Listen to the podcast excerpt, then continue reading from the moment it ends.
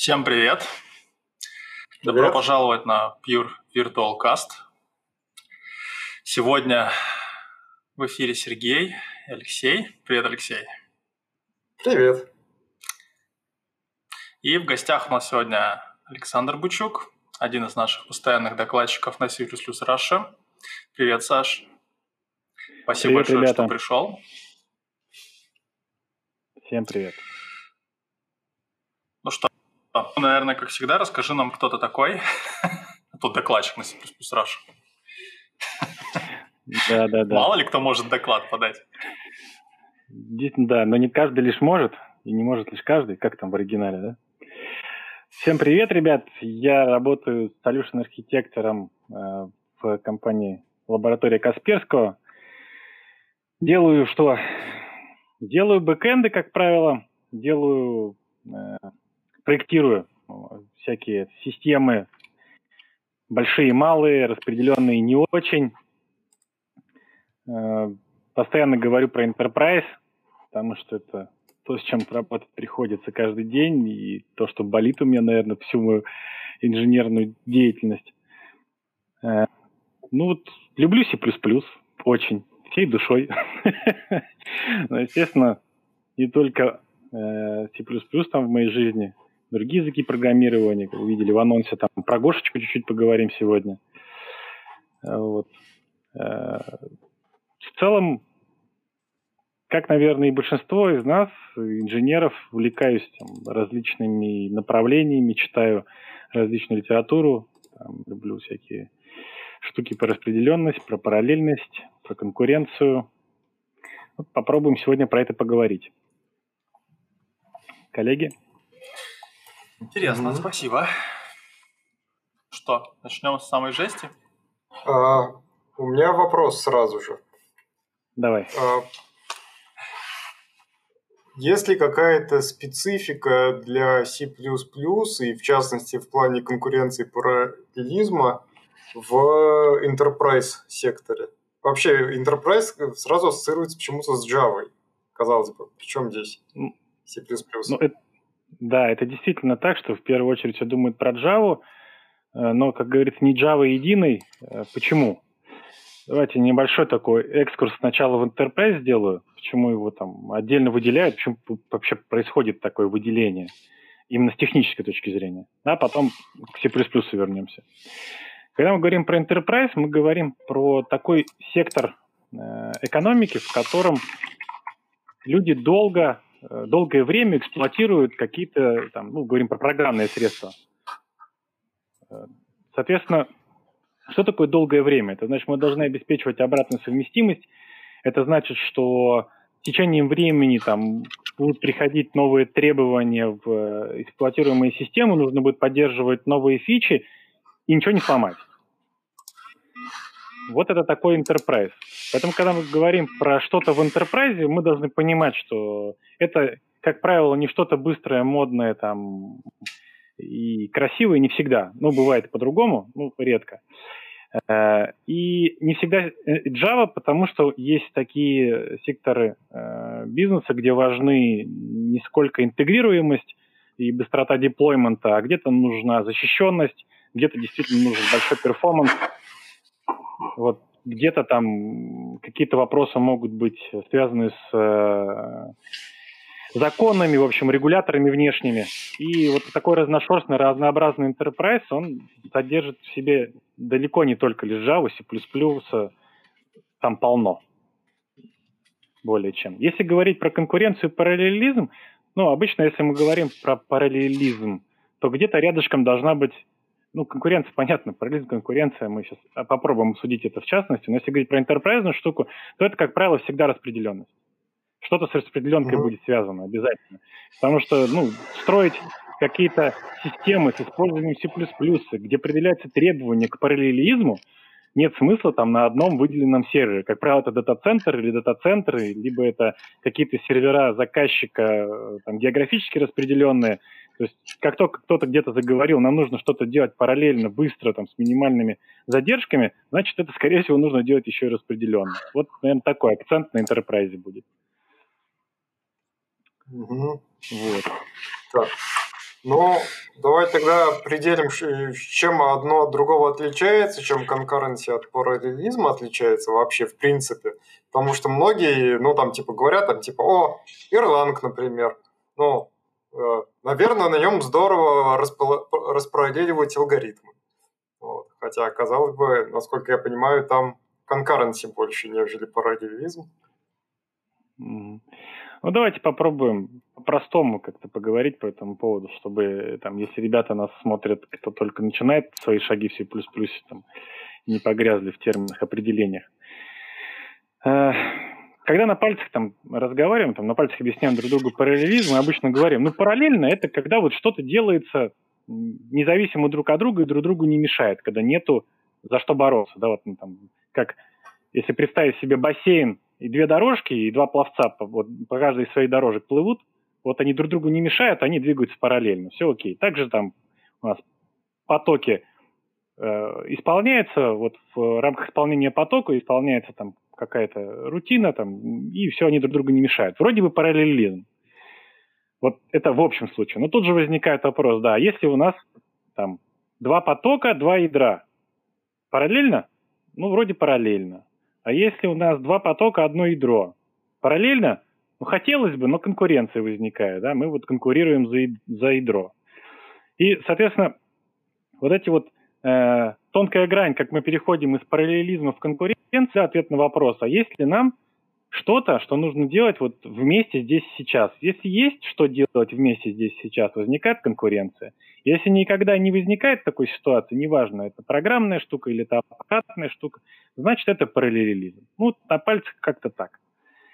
Естественно, в связи с этим, там, когда проектируешь э, какое-то программное обеспечение, вот, вне зависимости от языка программирования, ты в первую очередь, ну, если ты хочешь, чтобы оно было быстрое, э, и, там, с минимальными задержками, ты должен себе строить такую картинку to be далекую, что в идеальном случае при соблюдении всех там твоих условий все там выполнится параллельно и друг другу мешать не будет.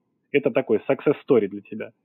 Но если вдруг будет возникать конкуренция, пожалуйста, подумай, чтобы мест конкурирующих было там мало-мало-мало, и это, ну, конечно же, не приводило к дедлокам, понятно. Поэтому, когда мы думаем о проектировании, вот, а, то в первую очередь хочется, конечно, подумать о параллелизме, что можно мы сделать, все сделать параллельно, можно друг другу не мешать, там, исполняя какие-то там, процессы, ну, именно рутины, там, какие-то э, шаги. Вот. Можно? Отлично, получилось. Значит, у тебя хорошо получилось спроектировать что-то. Если не получается и видишь много конкуренции, подумай еще раз. Это до того, как мы доходим до конкуренции, связанной там, с конкуренцией с аппаратным обеспечением, то есть конкуренцию за процессорное время, там, конкуренцию за что бы то ни было еще. Как-то так. Ну, давай на примерах. Ну, вот, допустим, э, я немножко макнусь в область, которая э, мне более-менее знакома, ну, и, возможно, довольно будет наглядно. Собственно, для чего? Ну, да, предположим, у нас есть телефонная станция у нас есть одновременно, там, допустим, 100 тысяч звонков сразу. Вот. Мы их должны как-то обрабатывать. Ну, то есть, там, хендшейки, там, туда-сюда. Вот. Это конкуренция или параллелизм? Ну, все зависит от того, кто у нас на телефон, как на телефонной станции прием обеспечен. Понятно, что в общем случае, если мы закроем глазки и представим себе одну большую телефонную станцию и множество подключений туда, которые идут как в одну точку, то уже выглядит как конкуренция. Сразу кажется, что это конкуренция в первую очередь. Но если вдруг мы зайдем за эту точку и видим, что там, грубо говоря, мы сделали так, что на каждый э, телефонный звонок у нас есть отдельная железка и отдельный оператор, который обслуживает фигак, параллелизм. Ага. Но поскольку обычно мы все-таки ставим там один или там, не знаю, там 10 или 100 серверов на 100 тысяч абонентов, то все-таки, видимо, здесь конкуренция имеется в виду. Ну, конечно, конечно. В первую очередь конкуренция. Дальше уже возникает вопрос, как эту конкуренцию обрабатывать. И в этом случае ну, можно сейчас смотреть на труды э, того же самого Эрика Ниблера, как он описывает сендеры экзекьюторы, это если совсем глубоко. Если повыше подняться, то можно э, думать о так называемом task-based подходе, когда мы э, на фиксированном количестве ресурсов исполняем поток задач. И этот поток задач, там, как конвейер, распределяется там либо через флет комбайнинг, либо там либо не через флет комбайнинг, распределяется между исполнителями, вот, и да, происходит такое псевдо параллелизация, ну, с минимальными конкуренциями. Ну, обычно вот про это думаем, про это говорим.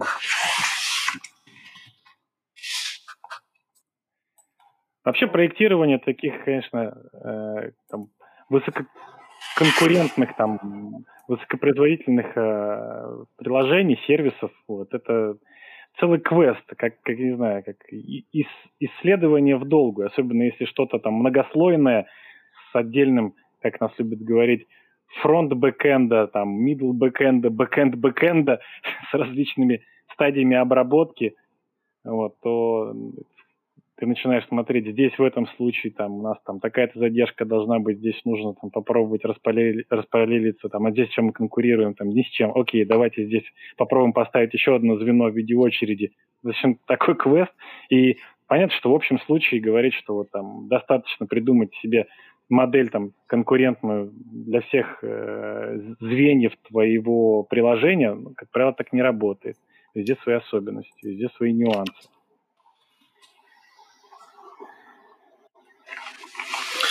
Интересно, интересно. Да. Что же может C++ тут подчеркнуть? C++ разработчик что может подчеркнуть здесь? Во-первых... Слушай архитектора, да? Да, слушай архитектора, безусловно. В первую очередь C++ разработчик, конечно же, должен понимать, чем он располагает в своем арсенале для обеспечения конкуренции и параллелизма. Какие у него инструменты есть, какие Э, там, библиотеки, фреймворки, либо, может быть, там, кастомные разработки, которые есть у него компании, позволяют делать этот, э, обеспечивать параллельную обработку данных, либо высокоэффективную конкурентную обработку данных. То есть можно там посмотреть на то, что есть в бусте, можно посмотреть на то, что есть э, там в стандартной библиотеке, там, связанные с алгоритмами. Сейчас вот последние стандарты привносят нам э, ну, есть отдельные там библиотеки типа реактивного программирования RX, там CPP, всякие подобные. Вот, и смотреть, какие инструменты они предлагают. Из различных инструментов, понятно, у нас есть там классические наши потоки. Вот, с этого там, можно начинать, безусловно, всем для изучения понимания там, параллельности.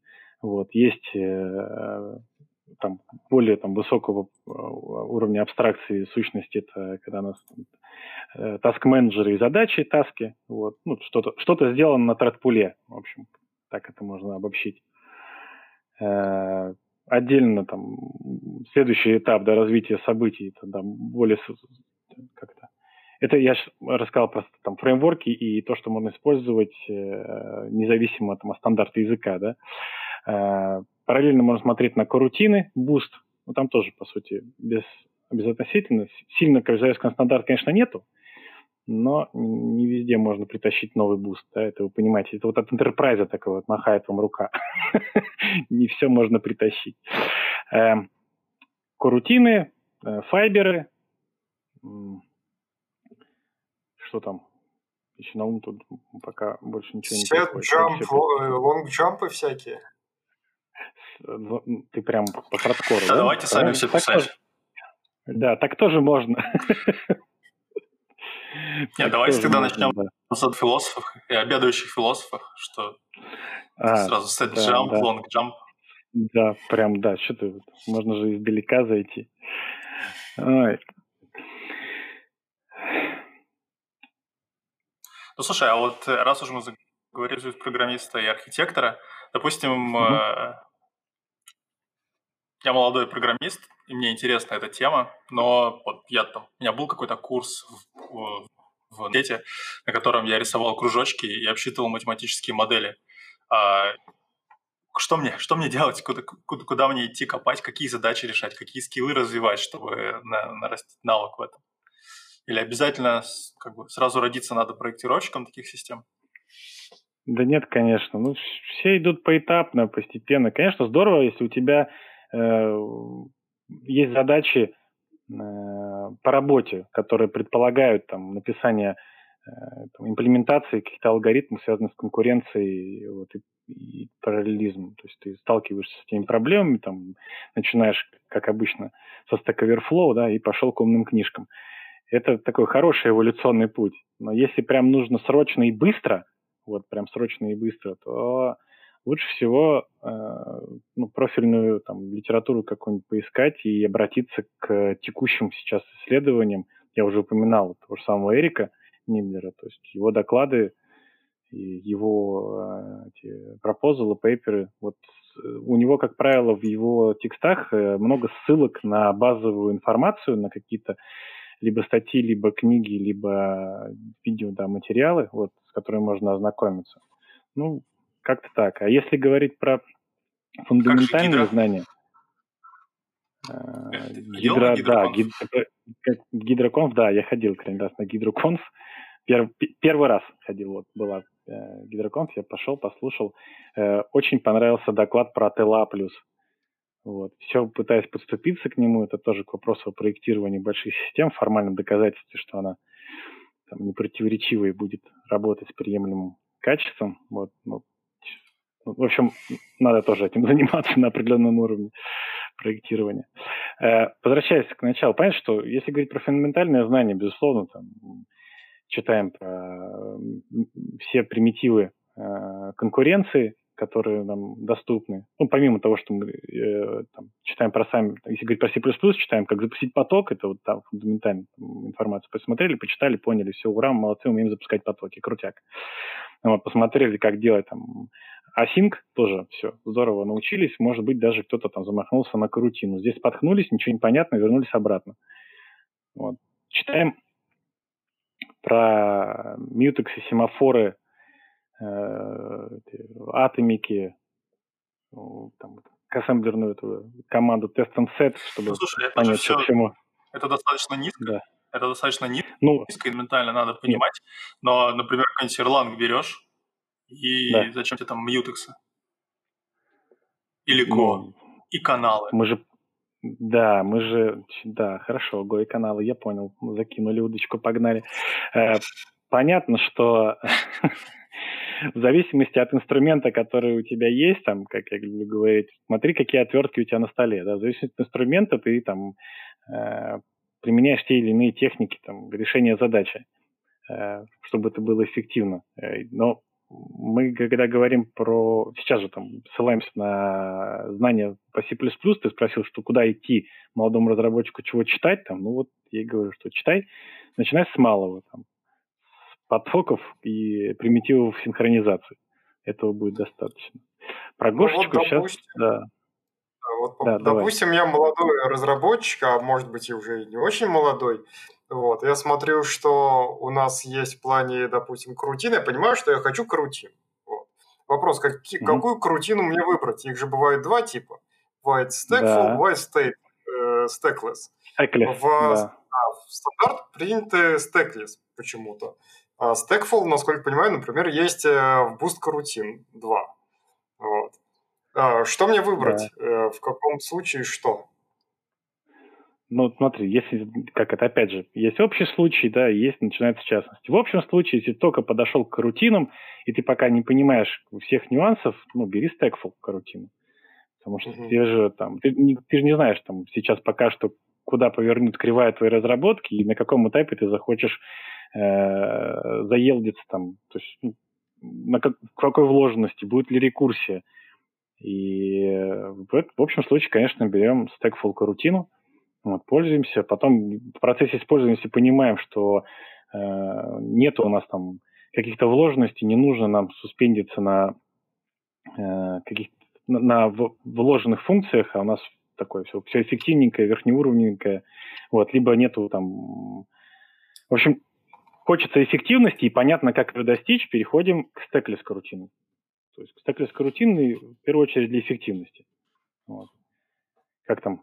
Э, если память не изменяет, где-то читал, что бустовая карутина Stackful на одной там, какой-то операции э, там 40 тактов, Stackless там 7 тактов, что-то такое. Вот. Что за дела, почему нельзя стеклес, да, это на Stack Overflow был запрос. Он отвечает, ну как бы, вот, потому что тебе здесь и вложенность нужна, там у тебя рекурсия, вот, то тебе стекфул и сиди, кури свои эти 40 стактов, ничего страшного, ты выполнил свою задачу. Если э, нет, вот, то бери стеклес. Как-то так. Ну, в общем, если я э, молодой или просто начинающий разработчик в плане крутин, конкуренции и так далее, я понимаю, что я хочу карутины, тогда я э, не смотрю видосики про C++ 20, про новые карутины, которые там есть. Э, я async, await, вот это все, вот, точнее, co-async, вот это вот. Я стараюсь туда вообще не смотреть, я просто беру Boost и начинаю с этим играться. Да, ну, на мой взгляд, так правильно. Потому что ты сначала выполнишь свою задачу, то есть ты сделаешь так, как тебе хочется, вот, независимо от э, нюансов, а потом будешь смотреть так, как надо. Выравнивать. Ну, как обычно происходит, да, там, э, код становится чистым после того, как ты, ты три раза его переписал, да, ну, вот. Э. Ну, типа да. Ну вот, то же самое и с подходами. Особенно, когда мы начинаем что-то делать, и еще там, на старте нашей карьерного пути, то желательно как это, подложить соломки в максимальных количествах местах, выполнить задачу, э, чтобы оно работало, вот, осознать, что, что произошло, и пойти на следующую итерацию. Как правило, на третьей итерации приходишь к мысли, что ты да, сделал все неправильно, нужно по-другому, нужно посмотреть умных ребят. Слушайте, ну ладно, давайте про начинающих разработчиков заканчивать, эта тема, мне кажется, бесконечна. Можно Согласен. миллион советов дать начинающему разработчику на все случаи жизни. Давайте лучше ну поговорим про самое мясо. Почему, а, почему C++, почему C++ в эпоху Erlang? Все мы знаем, что Erlang лучший язык для э, concurrent разработки. И для распределенной, э, самое главное. Да, все очень просто. Как правило, все упирается в одну вещь, это в деньги.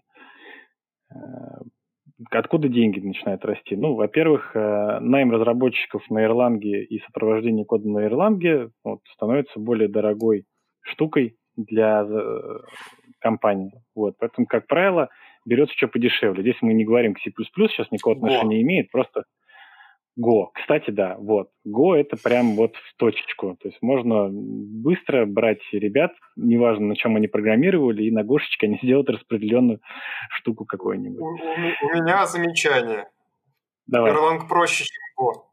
И если для того, чтобы гошный программист, ну, бывший там плюсовик или бывший PHP-шник э, перестал наносить вред проекту и начал приносить пользу, там нужно типа недели три, то в случае Go, в случае Erlang там типа достаточно одной-двух недель. Потому что язык простой, и там отстрелить ногу сложнее. Другое дело, что он выглядит инопланетным.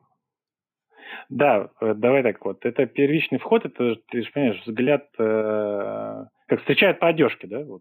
И на сегодняшний а, день э, почти все функциональные языки встречают по одежке, и их не очень любит бизнес, и многие инженеры опасаются туда посматривать. Ну, мир меняется, как он движется по спиральке, когда-то это было модно, молодежно, народ смотрел, потом подостыли, сейчас опять функциональное программирование в моде, поэтому я думаю, что вернется все на круги своя. Но вернуть, если возвращаемся к теме, откуда C++ опять, вот, первое я уже сказал, да, это э, стоимость разработки на Erlang вот она в, общем случае выше.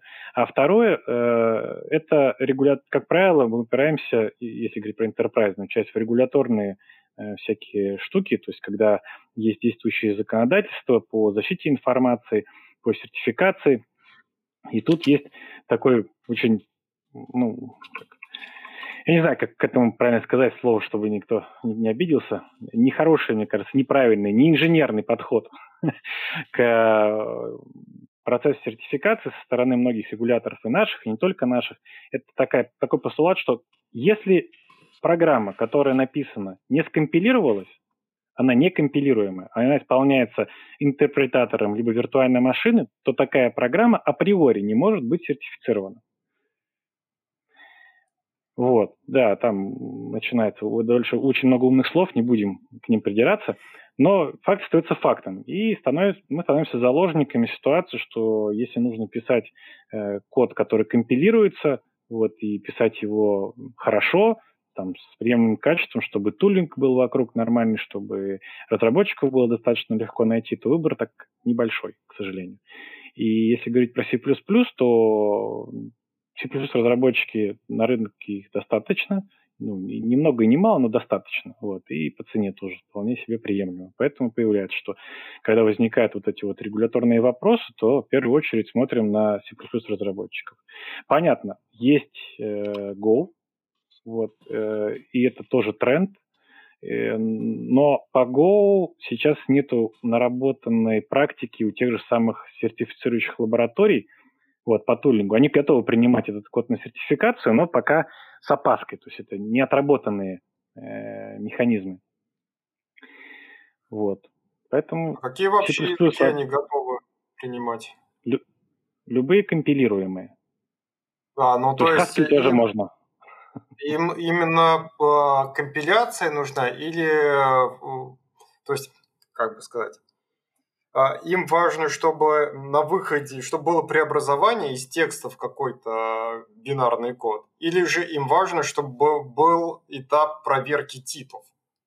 Чтобы была... Нет, им важно, чтобы исполнителем, исполнителем бинарного кода была операционная система. Вот что важно. А, ну чтобы прям процессор это дело жевал, чтобы да, получился вот важно. машинный код. Получился. Да, ага. чтобы получился окей. машинный код, это важно. Потому что они инструментируют операционную систему, вот, исполнение операционной системы. И вот как бы этот, э, это инструментирование, этим инструментированием валидирует ход исполнения программы и гарантирует, что там запускаются вот эти фазинги дополнительные с метками, там, перекомпилируются программы дополнительными метками, запускается фазинг, собственно, лаборатории, и э, на выходе там получаем результат, что да, программа не делает всякую ерунду. Ну, как бы с определенной долей вероятности, конечно. Uh-huh. Ну, с э, Java-машинами такое сделать по заверению лаборатории невозможно. Ну, Грааль? Да, Грааль это, кстати, тоже один из э, вариантов. Присматриваемся к нему, честно-честно присматриваемся, потому что в арсенале лаборатории достаточно Java кода, вот бэкэнд разработки на Java, вот, и тоже вопрос э, потихонечку встает о сертификации там в разных э, регионах нашего мира. Вот. И может быть Грааль выход вместо переписывания. Mm-hmm. Тут, ну, смотрим. Пока ни одного успешного прецедента нету, вот, но есть потуги, mm-hmm. есть попытки.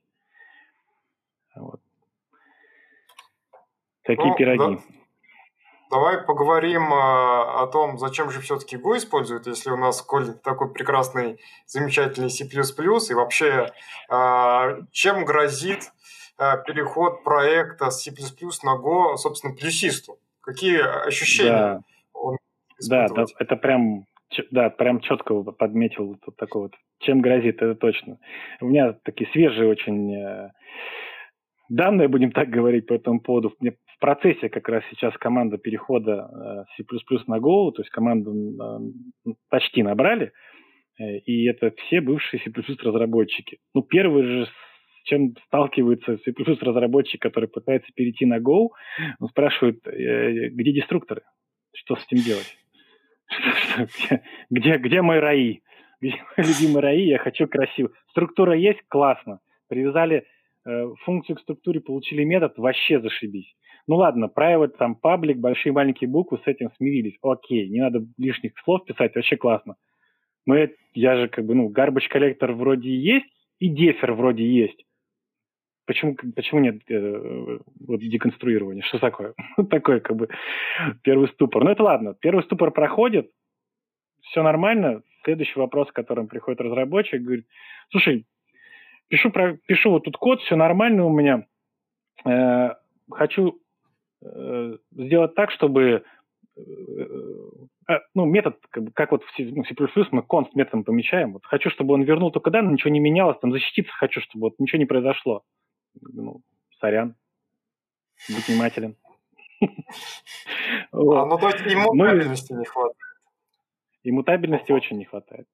Да. Ну и последний такой был, э, это от меня уже, я когда тоже начал писать код, думаю, как-то себя нужно погрузить, решил э, написать, мне есть там любимая игрушка, это написать э, конкурентную хэш-табличку вот, на фиксированного размера. Просто, ну, такой flat, flat hashmap такая. Задача простая, там писать нечего почти. Ну, сижу, пишу. Все там. Сижу, пишу, написал. Вот, и решил сделать такой прием, думаю, давай попробую сделать хитрый ход. Понятно, что в прод такое нельзя, но э, возвращать, искать, в общем, ключик и возвращать вместе с ключиком э, э заблокированный по чтению итератор. Mm-hmm. Вот. Написал, вот, окей, что теперь могу сделать? Так, ну, могу его здесь э, разблокировать. Хорошо. Автоматически разблокировать нельзя. Плохо. Думаю, блин, ну ладно. А теперь, думаю, возьму-ка я и присвою этот объект один к другому. Присвоил. А у меня э, получилось так, что я ошибся в коде, и в итоге я скопировал блокировку. Да, это был первый бабах.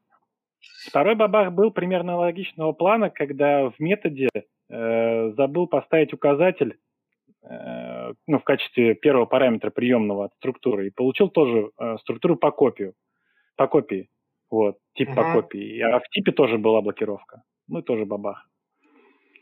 Вот. В общем, вот такие неочевидные штуки C++ разработчика, они, э, конечно, впечатляют, потому что привыкаешь к неким вариантам контроля э, в compile time, хотя в Go тоже compile time, конечно, великолепный. Он там не дает тебе неиспользуемые переменные оставлять, не дает тебе неиспользуемые инклюды, там, всякие там это, версии в сабмодуле. То есть, ну, вроде как там на этапе компиляции много чего проверяется, все красиво и здорово, но вот такие штуки, которые вот я там, только что сказал, да, там проверки, на них навесить только с помощью внешних линтеров можно. А внешних линтеров там вроде бы с одной стороны вагон с телегой, вот, с другой стороны начинаешь копать, там этот не то делает, этот не так, и начинается вот это вот подпиливание под себя.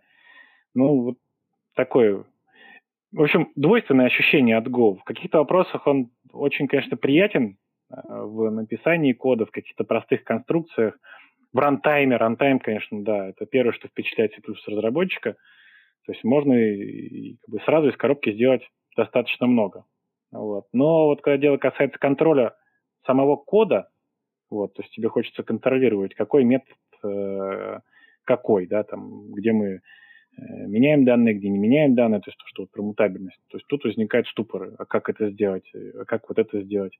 Начинаются всякие там подпрыжки, связанные с тем, что мы делаем структуры с приватными полями, чтобы их не видно было, и оборачиваем входные параметры. Ну, в общем, какие-то такие штуки пытаемся придумывать, вот, чтобы получить приемлемое поведение. Конечно, когда приходят ребята уже матерые из Go, смотрят на то, что мы там пытались сделать, говорят, что с ума сошли, уберите это к черту делайте по-простому, будь, будьте проще. Вот. То есть, а, разработчик, да, C++ разработчики первым делом начинают спрашивать, так, а сколько памяти это занимает? что, успокойся.